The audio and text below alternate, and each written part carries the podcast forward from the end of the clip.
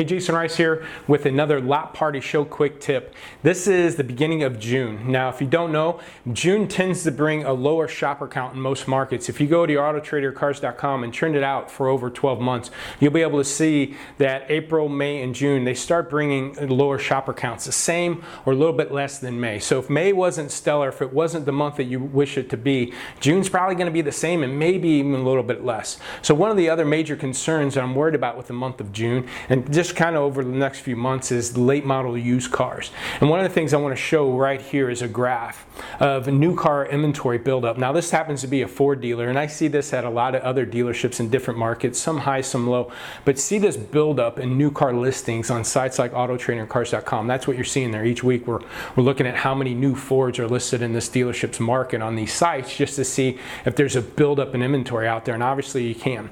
So if you have any used late model Fords in this guy's market, market, obviously you don't want to ask too much money for too long on these cars. So late model cars are going to be great. I think as switch cars, as new cars are building up, the incentives are probably going to get pretty big. Manufacturers probably going to market a lot, and these might be good transition cars to get people that can't afford new onto something used.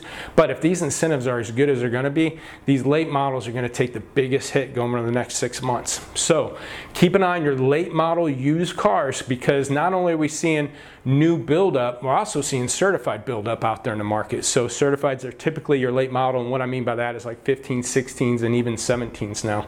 So keep those late models turning, because again, June's going to be a little bit tighter of a month in most markets. July, August should give us a little bit of a pickup of that summer selling season, but keep those high, higher year cars 15, 16, 17, keep them moving because there's a lot of competition out there. Hope this was helpful. Visit our YouTube page, LotPop uh, YouTube page, and subscribe there to get more of these tips. Appreciate it.